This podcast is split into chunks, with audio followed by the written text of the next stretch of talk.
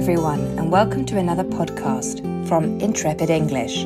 My name is Kate R., and I'm an English teacher here at Intrepid English. Today, I'm going to tell you about the difference between travel, trip, and journey. What is the difference between travel, trip, or journey? Are you traveling anytime soon? If so, where are you going on your trip? I hope that the journey goes well and that you have a great time. Did you note how I used the words? I used travel as a verb and the other two words as nouns. That is the first major difference in how we use them most often. Now, Let's explore each word beginning with travel. Travel. Travel is a verb that means to go to a place, and especially one that is far away.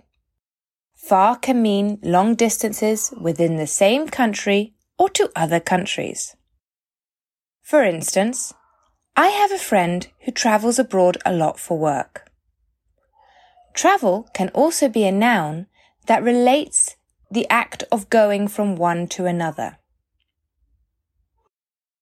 Traveling alone with two small children is not easy. Here, the verb is a gerund and therefore it can be used as a noun. A common mistake with travel is confusing it with trip like this. I brought this souvenir on my travel to Japan. Here we need to use trip instead. I bought this souvenir on my trip to Japan. Trip. Now let's look at trip. The word trip is a noun that means the act of going to another place and returning. For example, I bought this souvenir on my trip to Japan. We also often use the verbs go on or take with trip like this.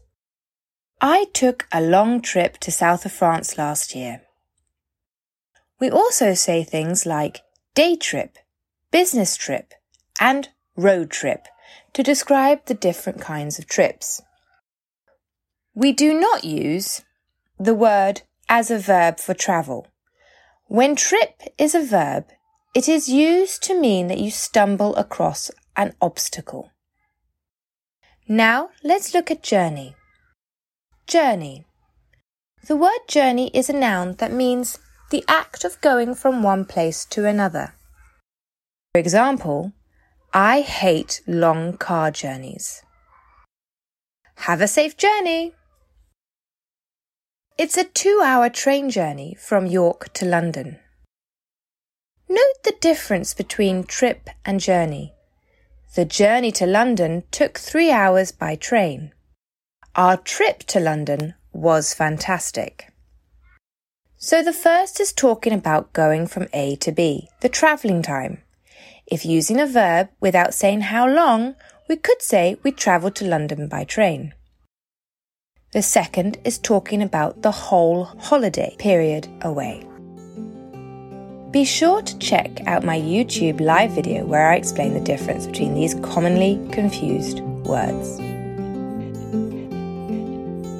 This content was written by intrepid English teacher Kate R. You can find out more about Kate R on her Intrepid English Teacher profile page. If you have any questions or you would like to request a topic for a future podcast, you can post it on any of our social media pages or email hello at intrepidenglish.co.uk. Also, you can book a free trial lesson today and talk about your learning goals with an experienced English teacher. Say goodbye to boring English lessons. If you're not sure what you want to learn, let your teacher choose from the range of English courses that have been designed to help our students achieve their goals. Thank you for listening. Have a great day.